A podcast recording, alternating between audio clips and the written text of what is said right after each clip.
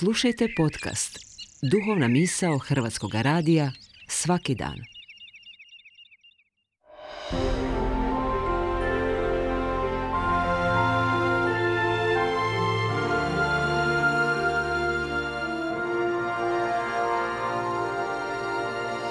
Duhovna misao. Urednica je Blaženka Jančić.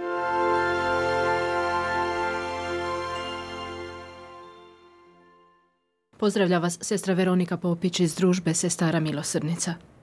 Bojimo li se mraka, tame oko sebe? Bojimo li se mraka u sebi? Bojimo li se mračnih razdoblja naše vlastite i nacionalne povijesti? Životno iskustvo nas uči vrlo često na bolan način. Mračne, tamne, a možemo reći i nerašišene stvari, nejasne, neistinite, neoproštene, u čovjekovoj duši stvaraju efekt ugroze. One rastu, rastu i prelijevaju se iz tog jednog segmenta života u ostale, da bi kao dominantni, tamni leitmotiv preplavile cjelokupnu čovjekovu egzistenciju. Da toliko snažno može dugogodišnja tama, nejasnoća i laž utjecati na čovjeka. To se događa kako na razini pojedinca, tako i na razini obitelji, zajednice, crkve ili društva. Svi ratovi, ideologije, vremena su tame, mržnje, nasilja i stradanja nevinih.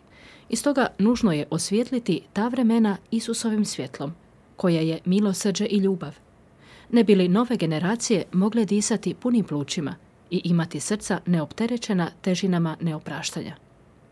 Crkva to čini s poštovanjem vrednujući svaki život, svaku žrtvu, a ističući osobito svjedoke za kršćansku vjeru, mučenike, ubijene iz mržnje na vjeru i Boga. Potom i za kršćanske vrednote, pravdu, istinu, čovjekoljublje, domoljublje. Na današnji dan, 15. prosinca, spominjemo se pet sestara mučenica iz družbe Kćeri Božje ljubavi, a to su Jula Ivanišević, Bernadeta Banja, Krizina Bojanc, Antonija Fabian i Berhmana Lajdenix, koje su četnici ubili između 15. i 23. prosinca 1941. u Goraždu u Bosni i Hercegovini. Sestre su pripadale četirima narodima, hrvatskom, austrijskom, mađarskom i slovenskom a povezivalo ih je poslanje služenja siromasima kojeg su prihvatile ušavši u družbu kćeri Božje ljubavi.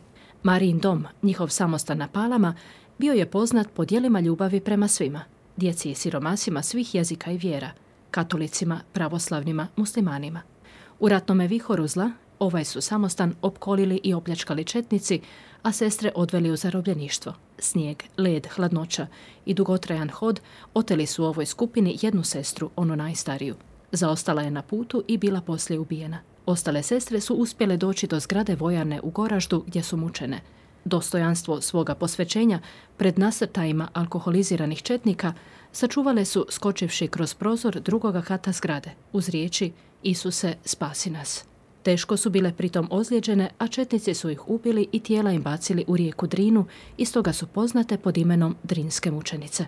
Proglašene su blaženima u Sarajevu 2011. godine, a papini zaslanik kardinal Angelo Amato na misi beatifikacije izrekao je snažne riječi. Pred sudom povijesti, pet slabašnih i nezaštićenih žena postadoše jaki heroji i pobjednice – u zaštiti nepovredivosti njihova redovničkog identiteta i dostojanstva žene. Danas crkva veliča ove svoje kćeri, istinske kćeri Božje ljubavi, koje su svojom mukom pokazale da su ljubav i praštanje puno jači od mržnje i okrutnosti. Papa Ivan Pavao II. ustrajno je pozivao na ponovno otkrivanje snage kršćanstva u mučenicima. Činio je to i sa željom da takva nastojanja okončaju prenošenje mržnje, neistine ili nepravde u nova povijesna razdoblja. Pozivao je nasljedovati svjedoke, obraštati i ljubiti Boga i čovjeka poput njih, čuvati istinske vrijednosti i pod cijenu života.